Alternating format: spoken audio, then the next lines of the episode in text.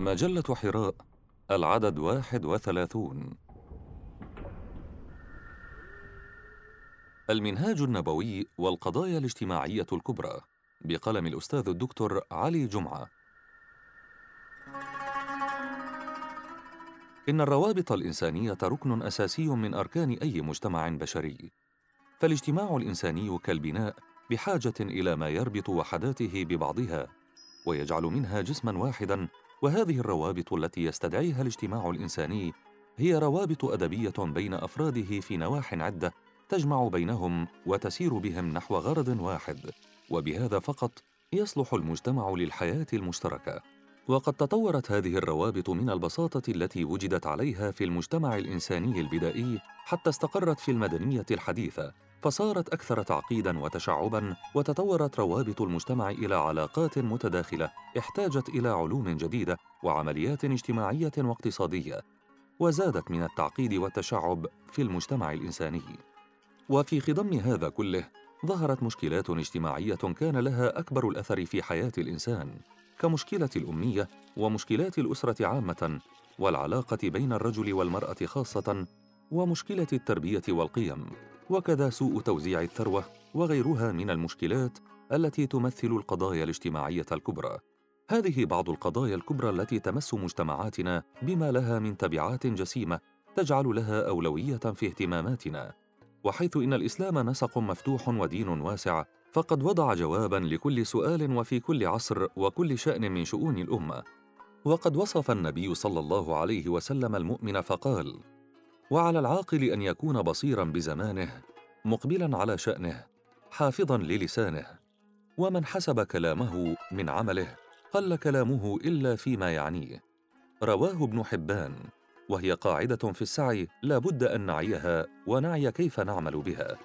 والمتأمل في المنهاج النبوي يجد أن النبي صلى الله عليه وسلم قد وضع الأسس الجامعة التي تصلح في القضاء على الأمراض المجتمعية المختلفة. ومعالجة هذه القضايا وجعل العالم كله أمة واحدة في ظل أرقى الأصول الاجتماعية.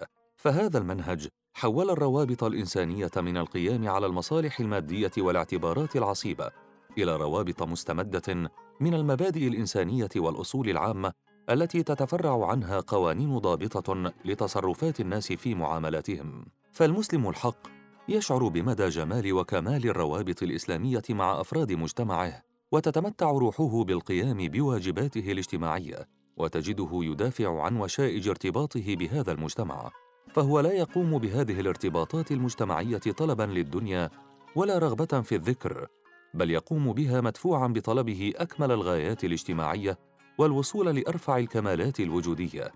وهذا الاجتماع هو ما عبر عنه النبي صلى الله عليه وسلم بقوله ترى المؤمنين في تراحمهم وتوادهم وتعاطفهم كمثل الجسد إذا اشتكى عضوا تداعى له سائر جسده بالسهر والحمى. رواه البخاري. أسس المنهاج النبوي في علاج المشكلات. لقد قام المنهاج النبوي على أسس عدة في علاج القضايا الاجتماعية الكبرى وهذه الأسس هي واحد الاهتمام بالعلم ولا غرو فقد كانت القراءة أول ما نزل من القرآن الكريم وفاض الكتاب الحكيم بآيات عدة تبين مكانة ومنزلة العلم والتعلم في شريعة الإسلام. وبين الله سبحانه وتعالى أن المسلم لا يرتفع بفضيلة كما يرتفع بفضيلة العلم. فقال يرفع الله الذين آمنوا منكم والذين أوتوا العلم درجات والله بما تعملون خبير وقال تعالى إنما يخشى الله من عباده العلماء إن الله عزيز غفور والعلم الذي ندب إليه الرسول صلى الله عليه وسلم وحث على النهل منه هو كل علم قوامه التفكير والتأمل بالعقل للاهتداء إلى آيات الكون إلى خالقه. هو العلم الذي يجعل الآدمي جديرا بأن يستخلف في الأرض وينهض برسالة الله ويدرك ادراكا حقيقيا شاكرا من واقع علمه وفهمه أن الخالق سبحانه قد سخر له هذا الكون في أرضه وسمائه وكواكبه وأجرامه وشمسه وقمره ومائه وهوائه لحكمة عميقة سامية تعبر تعبيرا ناطقا حيا عن جلاله سبحانه وجماله وأفضاله. وتدفع الآدمي عرفانا وفهما وتقديرا أن يكون جديرا بهذا الاستخلاف بالعلم والفهم والحكمة والنشاط والسعي لعمار الأرض لا لخرابها ولإثراء الحياة لا لإفقارها. يقول تعالى هو الذي جعلكم خلائف الأرض ورفع بعضكم فوق بعض درجات ليبلوكم فيما آتاكم. إن ربك سريع العقاب وإنه لغفور رحيم.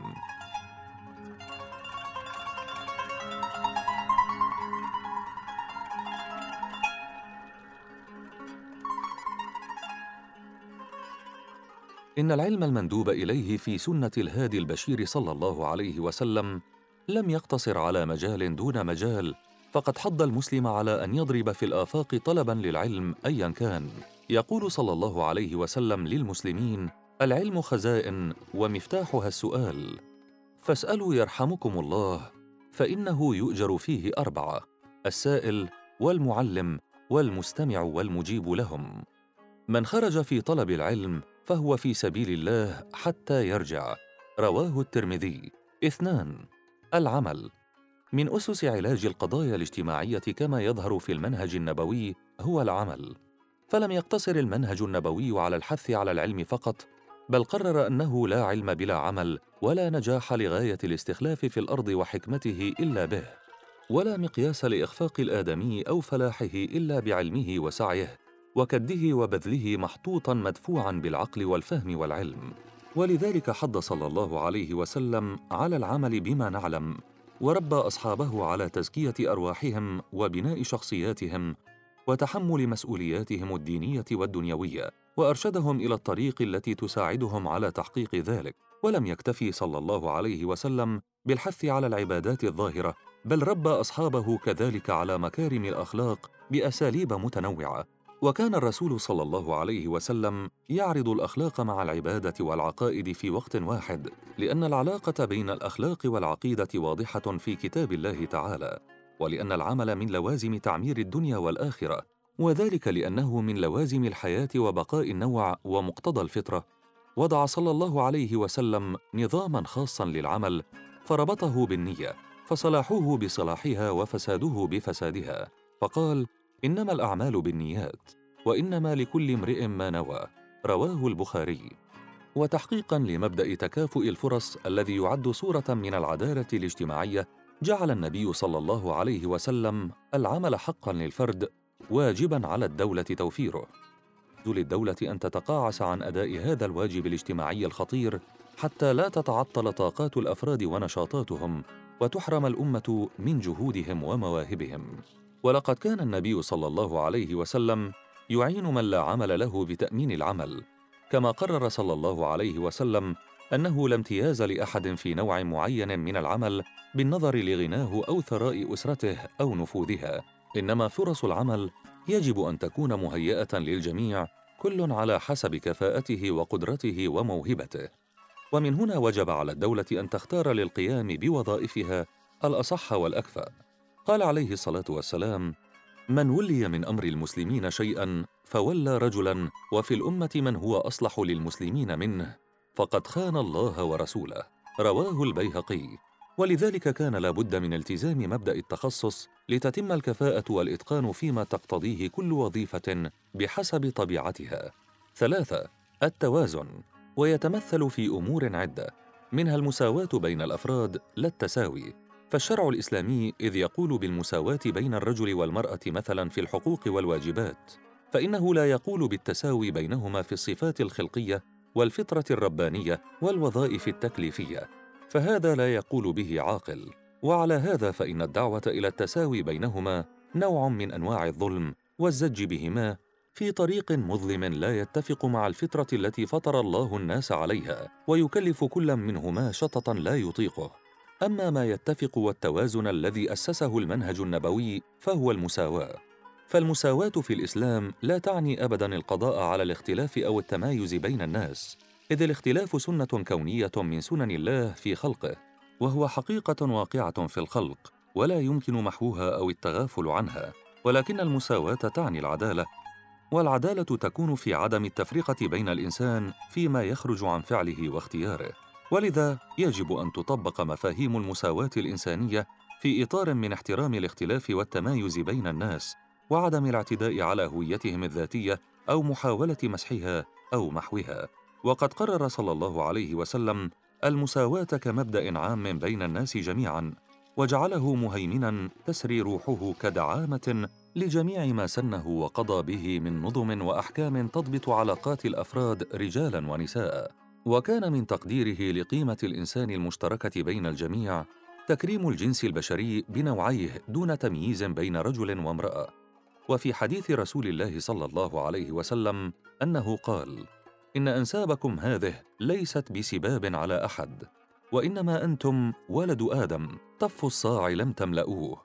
ليس لأحد على أحد فضل إلا بالدين أو عمل صالح حسب الرجل أن يكون فاحشا بذيا بخيلا جبانا. رواه الإمام أحمد. والمساواة بين الناس لا معنى لها إذا لم تعززها عدالة اقتصادية واجتماعية تضمن لكل فرد حقه إزاء ما يقدمه لمجتمعه. وتكفل الا يستغل أحد احدا أو يبخسه حقه.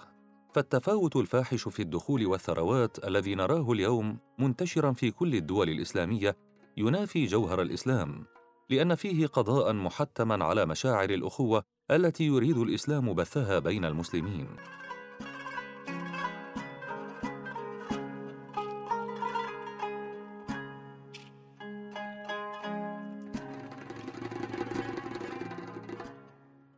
إن عدالة التوزيع للثروة بين المواطنين من شأنها أن توفر لكل فرد مستوى من المعيشة تهيئه لأن يحيا حياة تليق بكرامة الإنسان، ويتوجب على النخبة من علماء الأمة بعد ذلك أن تعمل على تأمين العمل لمن يبحث عنه، وإثابة العاملين بالأجر العادل، والتفكير في آليات لتفعيل النظام الاقتصادي الإسلامي الذي تمثل الزكاة والصدقات والوقوف فيه ركنا ركينا لإعادة توزيع الدخل على الفقراء الذين لا يستطيعون ضربا في الأرض أو يعانون من معوقات عقلية أو جسمية أو يرزحون تحت وطأة ظروف خارجة عن إرادتهم.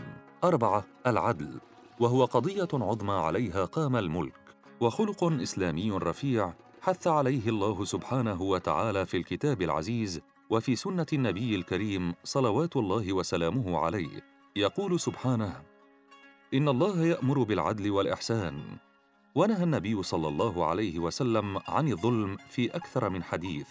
منها قوله صلى الله عليه وسلم الظلم ظلمات يوم القيامة رواه البخاري. وفيما يرويه نبينا صلى الله عليه وسلم عن رب العزة أنه قال يا عبادي إني حرمت الظلم على نفسي وجعلته بينكم محرما فلا تظالموا. رواه مسلم. ومن مظاهر تمام العدل بين الناس إعطاء كل ذي حق حقه ووضع الشيء المناسب والشخص المناسب في المكان المناسب. ومثال ذلك أن وجود نخبة من الناس تتصدر لحل المشكلات ورسم طريق الخروج من الأزمات من قوانين الله وسنته الثابتة في كونه. ومفهوم النخبة نراه بارزا في الكتاب والسنة ومرتبطا بتاريخ البشر وواقعهم بل هو واضح في سنة الله تعالى في كونه. فقد فضل سبحانه بعض الأزمان على بعض وفضل بعض الأماكن على البعض وفضل بعض الأشخاص على بعض وفضل بعض الأحوال على بعض وجعل من هذا التباين سببا لدفع الناس وتعارفهم وحراكهم عبر حركة التاريخ. قال تعالى أهم يقسمون رحمة ربك؟ نحن قسمنا بينهم معيشتهم في الحياة الدنيا ورفعنا بعضهم فوق بعض درجات ليتخذ بعضهم بعضا سخريا ورحمة ربك خير مما يجمعون وقال تعالى يرفع الله الذين آمنوا منكم والذين أوتوا العلم درجات والله بما تعملون خبير. ويقول تلك الرسل فضلنا بعضهم على بعض. وقال تعالى يا أيها الذين آمنوا أطيعوا الله وأطيعوا الرسول وأولي الأمر منكم. فجعل الله للناس رؤوسا وجعل ذلك طبقا لكفاءاتهم ورغبتهم في الإصلاح دون الإفساد. ونعى على ذلك التصور الذي يكون فيه جميع الناس في تساو مطلق. وعدم التساوي لا يعني ابدا عدم المساواة كما سبق وبينا. ولكن وجود النخبة والصفوة يؤدي إلى حل المشكلات وإلى الأمن والاستقرار بين الناس. وعلى المسلمين جميعا أن يحافظوا على هذه النخبة ويدافعوا عنها ويعينوها على تحقيق الدور الذي كلفت به. وهذا لا يعني أن هذه النخبة فوق القانون ولكن عند توجيه الاتهامات يجب أن تبنى على حقائق ثابتة وليس على أحداث مختلفة أو خيالات مريضة. فوجود هؤلاء الحكماء والمحافظة عليهم بل وإقالة عثرتهم إذا عثروا أمر واجب على الناس جميعا. وهو مثال للعدل بوضع الشخص المناسب في المكان المناسب الذي يمثل أساسا من أسس المنهج النبوي في علاج القضايا الاجتماعية. خمسة الرحمة واستعمال الرفق لا العنف. فالرحمة من الأخلاق التي مدحها الله ورسوله في الكتاب والسنة وهي من الأخلاق التي يترتب عليها كثير من الخير في الحياة الدنيا بمجالاتها المختلفة كما يترتب عليها كثير من الثواب في الآخرة. ولأن هذه الأمة هي أمة الرحمة والهداية دأب المحدثون في تبليغهم حديث رسول الله صلى الله عليه وسلم لطلبة العلم على أن يستفتحوا بحديث الرحمة المسلسل بالأولية. الراحمون يرحمهم الرحمن. ارحموا أهل الأرض يرحمكم من في السماء. رواه أبو داود. وورد عن رسول الله صلى الله عليه وسلم أحاديث كثيرة تحث المسلمين على التخلق بالرحمة فيما بينهم ومع جميع الخلق. وقد حذر رسول الله صلى الله عليه وسلم أمته بأن ترك هذه الصفة الحميدة قد يستوجب غضب الله يوم القيامة حيث قال لا يرحم الله من لا يرحم الناس. رواه البخاري. وقال الصادق لا تنزع الرحمة إلا من شقي. رواه أبو داود.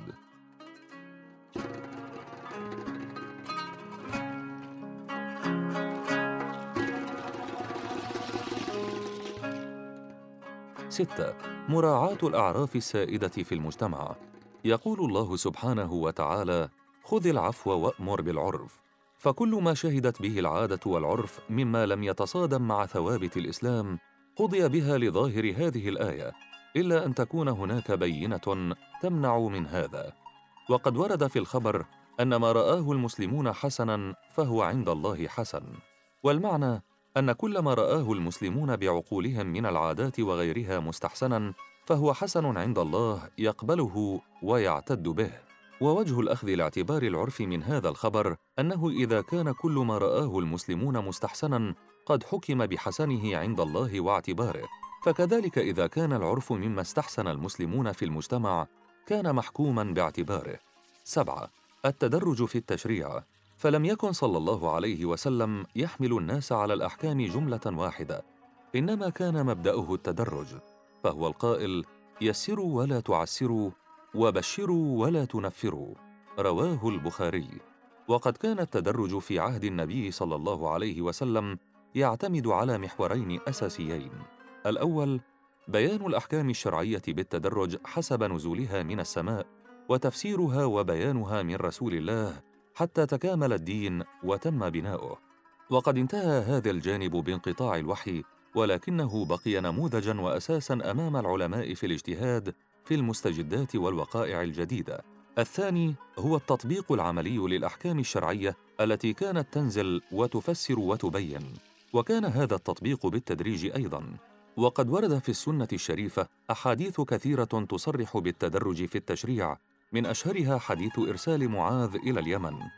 فقد أرشد رسول الله صلى الله عليه وسلم معاذا إلى منهج التدرج في التنفيذ والتطبيق بقوله له إنك تقدم على قوم أهل كتاب فليكن أول ما تدعوهم إليه عبادة الله سبحانه وتعالى. فإذا عرفوا الله فأخبرهم أن الله فرض عليهم خمس صلوات في يومهم وليلتهم. فإذا فعلوا فأخبرهم أن الله قد فرض عليهم زكاة تؤخذ من أغنيائهم فترد إلى فقرائهم فإذا أطاعوا بها فخذ منهم وتوقى كرائم أموالهم. رواه مسلم. فرسم أمامه الهدف الأول في تقدير الإيمان الصحيح بالشهادتين وترسيخ أصوله في النفوس. فإن تحقق ذلك انتهى إلى تكليفهم بركن الإسلام وعموده وهو الصلاة. فإن تحقق ذلك كلفهم بالفريضة المتعلقة بأموالهم. إن رسول الله صلى الله عليه وسلم لم يكلف الناس بالدين كله مرة واحدة سواء في العقيدة أو في الشريعة بل بدأ بالأهم فالمهم وتدرج معهم في تفصيل العقائد والأحكام طوال فترة البعثة على أساس ترتيب الأولويات. فاعتمد على تثبيت العقيدة اولا ثم تدرج معهم إلى بيان القيم الدينية والأحكام العامة التي نزلت على الأنبياء السابقين. ثم تدرج معهم إلى التكليف بالأوامر والنواهي وقدم في كل ذلك الضروريات الخمس وهي المحافظة على النفس والعقل والدين والنسل والمال. ثمانية مراعاة الحال. سواء حال الإنسان وحال الجماعة وحال الأمة بل حال العالم أجمع. فقد راعى صلى الله عليه وسلم أحوال الناس في تطبيق الأحكام الشرعية والأمور السياسية والاقتصادية والاجتماعية. وكان تعامله مع الفرد مخالفا لتعامله مع الجماعة من حيث كونهم جماعة أو الأمة كذلك أو جميع الأمم. فلم يكن التعامل متماثلا مع الجميع ومن أكثر دلائل مراعاته صلى الله عليه وسلم للأحوال ما ورد في عدم هدمه للكعبة وإعادة بنائها على أساس إبراهيم فإن قريشا لما بنتها اقتصرت بها يقول صلى الله عليه وسلم للسيدة عائشة رضي الله عنها يا عائشة لولا أن قومك حديثو عهد بشرك لهدمت الكعبة فأزلقتها بالأرض وجعلت لها بابين. رواه مسلم. إن الجمود على رأي واحد وحكم واحد وموقف واحد وإن تغيرت الأحوال لم يكن من منهجه صلى الله عليه وسلم. وقد رأينا النبي عليه الصلاة والسلام يمنع الصحابة في مكة من أن يحملوا السلاح ليقاتلوا دفاعا عن أنفسهم وهم يأتون إليه بين مضروب ومشجوج ويأمرهم بالصبر وكف اليد حتى إذا هاجر إلى المدينة وأصبح لهم دار ودولة أذن الله أن يقاتلوا. وروى الإمام أحمد أن النبي صلى الله عليه وسلم سئل عن القبلة للصائم فرخص لسائل ونهى سائلا آخر عن القبلة أثناء الصيام. وبالبحث تبين أن أحد السائلين كان شيخا فرخص له أن يقبل. وكان الآخر شابا فنهاه عن التقبيل. وقد كانت إجابات النبي صلى الله عليه وسلم تختلف من شخص لآخر عن السؤال الواحد لأنه كان يراعي أحوال السائلين فيعطي الإجابة لكل منهم بما يلائم حاله. إن سعة الشريعة ومرونتها في مراعاة مستجدات الأمور وصلت إلى إقامة الحدود التي تعتبر أصلا من أصول التشريع. فلقد علمنا رسول الله صلى الله عليه وسلم أن نراعي الأحوال التي تنشأ والظروف التي تستجد مما يستدعي تغيير الحكم إذا كان اجتهاديا أو تأخير تنفيذه أو إسقاط أثره عن صاحبه إذا كان قطعيا. ومن ذلك ما ورد عن النبي صلى الله عليه وسلم أنه نهى أن تقطع الأيدي في الغزو كما روى أبو داود وهو حد من حدود الله تعالى. وقد نهى عن إقامة الحد في هذه الحالة خشية أن يترتب عليه ما هو أبغض من تعطيله أو تأخيره وهو لحوق صاحبه بالأعداء حمية أو غضبا. وها هو لا يعاقب المنافقين رغم ما بلغه عنهم. ويقول لعمر رضي الله عنه لما أراد أن يقتل عبد الله بن أبي سلول دعه لا يتحدث الناس أن محمدا يقتل أصحابه. رواه البخاري. وفي هذا أعظم دليل على سعة هذا المنهج النبوي ومراعاته للأحوال والظروف والمستجدات. ومع هذه المرونة وتلك السعة فإن هناك مجموعة من الضوابط يجب أن تكون معلومة حتى لا يتم استغلال الأمر فيما ليس له. ومن تلك الضوابط أن مراعاة الحال يهدف إلى إبقاء الأمور تحت حكم الشريعة وإن تغيرت صورتها الظاهرية ولا يعني بحال خروجا على الشريعة واستحداثا لأحكام جديدة. ومنها أن أهل العلم عندما قالوا بمراعاة الأحوال والعوائد ونحوها إنما ذكروا ذلك لرفع الظلم عن العباد بإلزامهم بما لم يلزمهم به الشرع. ومنها أن الذي يحدد تغيير الأحوال والأعراف هم أهل العلم والمعرفة بالشرع وليس أهل الهوى والجهل.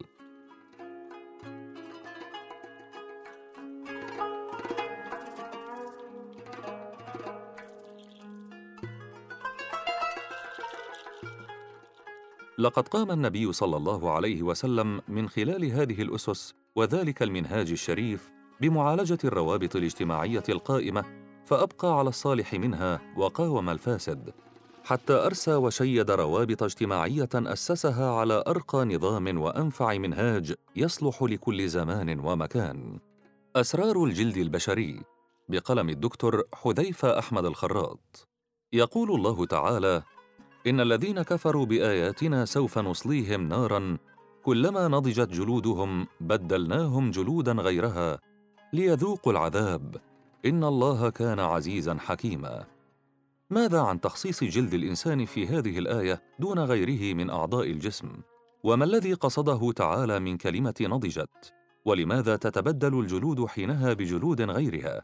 ولماذا كان التبديل خاصا بالجلود؟ يتكون جلد جسم الإنسان من طبقتين هما البشرة والأدمة.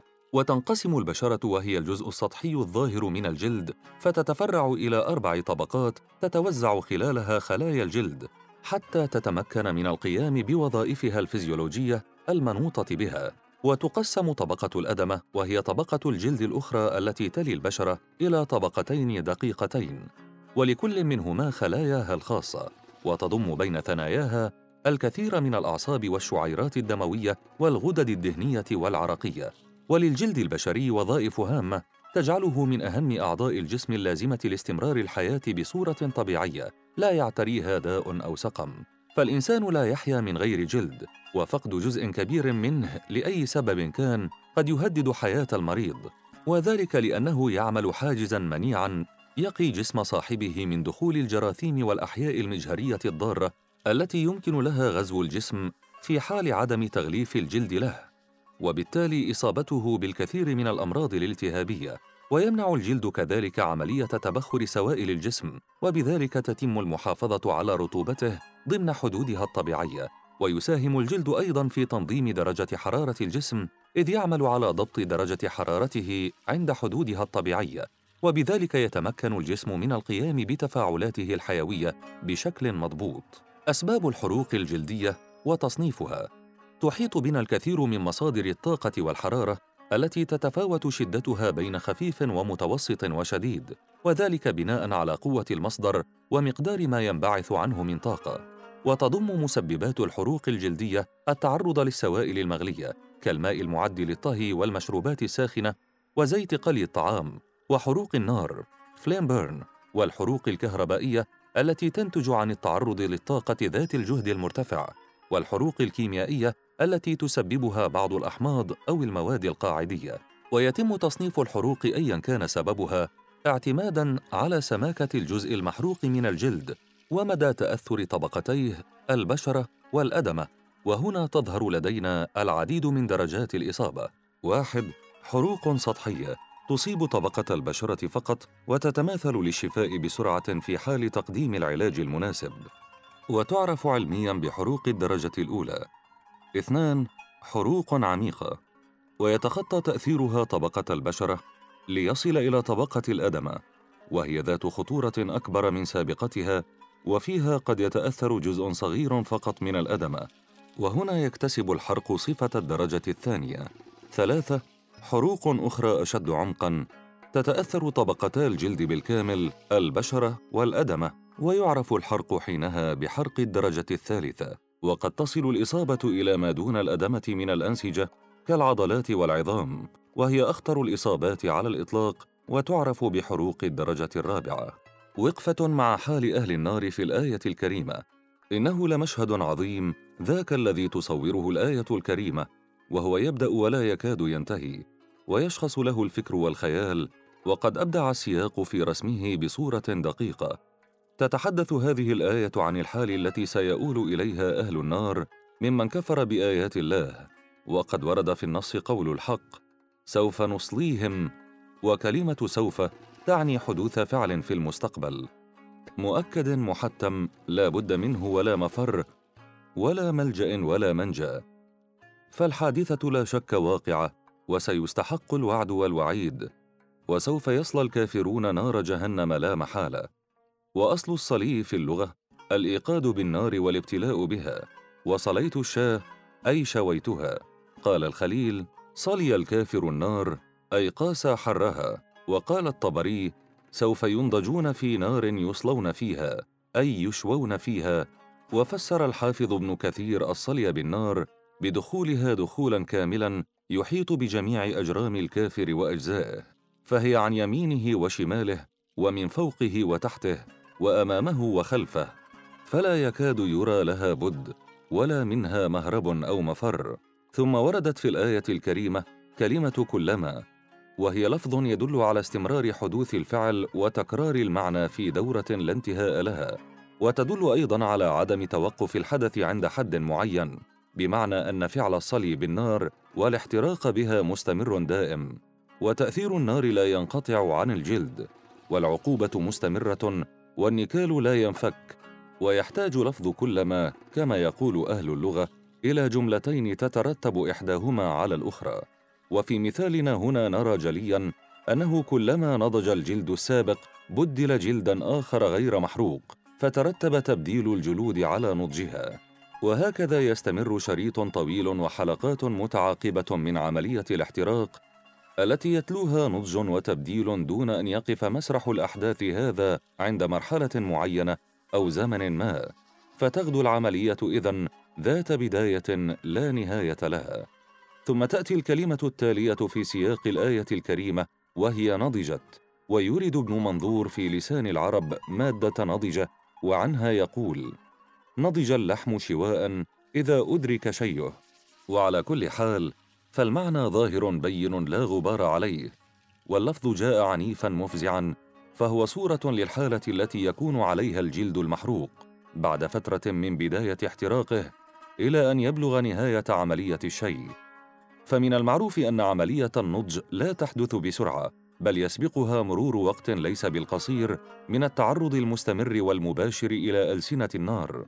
وبالطبع فإن عذابا كهذا لا يقف خلال عملية الشواء بل إن الألم يبدأ من لحظة تلامس النار مع الجلد ويستمر دون كلل أو ملل.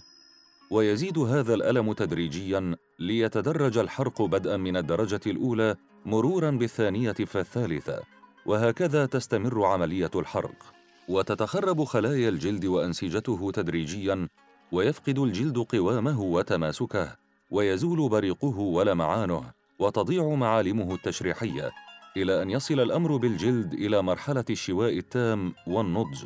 وهنا يكون الجلد قد تساقطت خلاياه وأخذت أنسجته تتآكل تحت التأثير المستمر لفعل النار المحرقة حتى تذوب تماما ولم يبقى في الجلد بعد الآن رمق من حياة أو إحساس.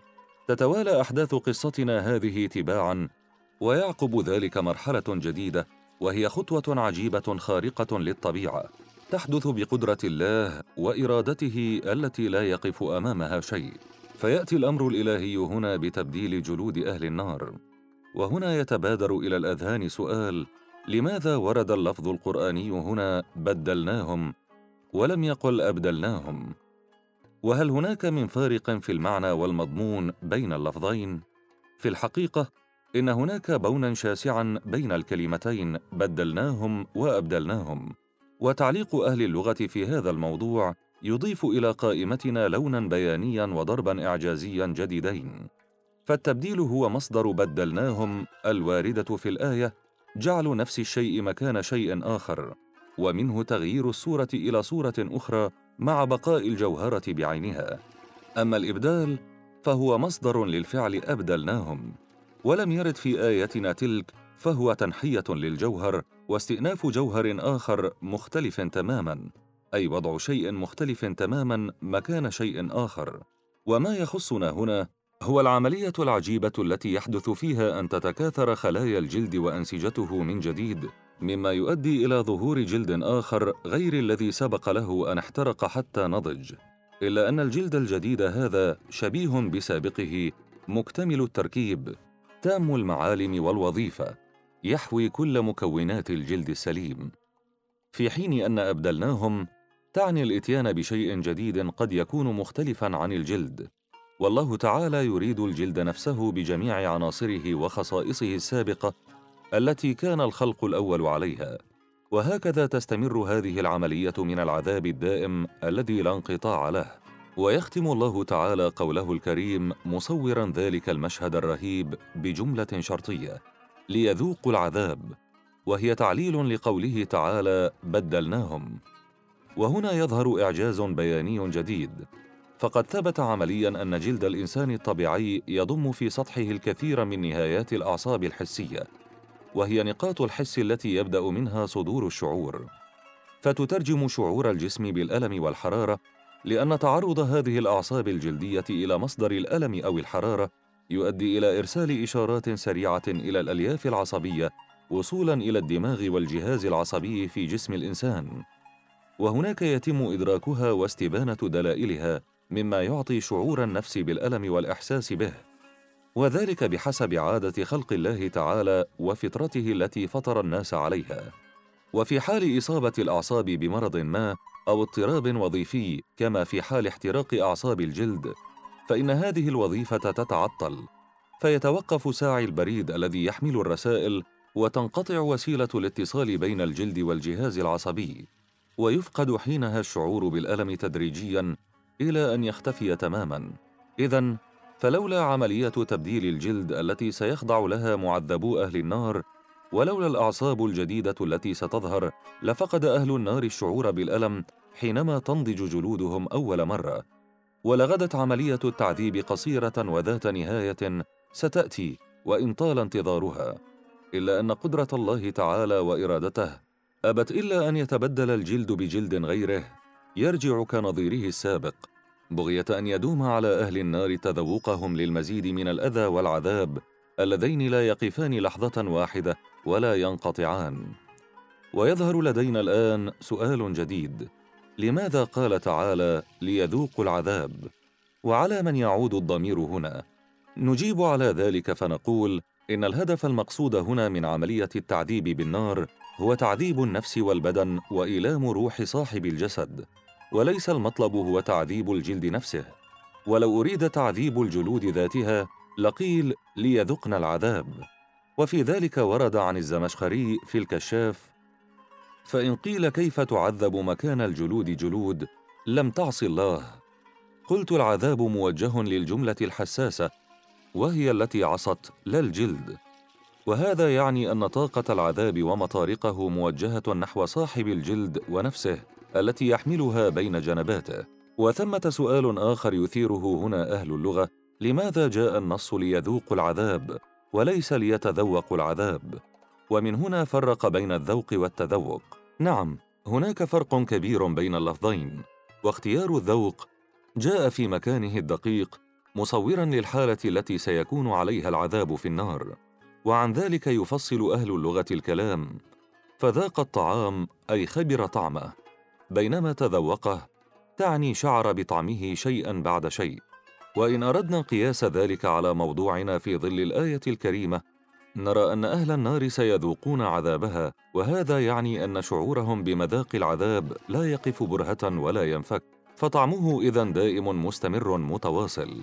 ولو قيل إنهم سيتذوقون العذاب لكان حينها طعم العذاب متدرجا. وقد تخلله فترات من الراحة والهدوء وهذا ما نفته الآية الكريمة نفيا قاطعا حين اختارت أسلوب ذوق العذاب. ختاما فإن الآيات التي تناقش مثل هذه الحقائق العلمية المثبتة كثيرة ولم يحدث أن أثبت العلم خلاف ما أقره القرآن الكريم في خبر من تلكم الأخبار. بل جاء العلم الحديث شاهدا على صدق الرواية القرآنية ليرشد كل ذي عقل وحكمة على أن هذا الكلام إنما هو من عند الله ولو أنه كان من عند غير الله لوجدوا فيه اختلافا كثيرا.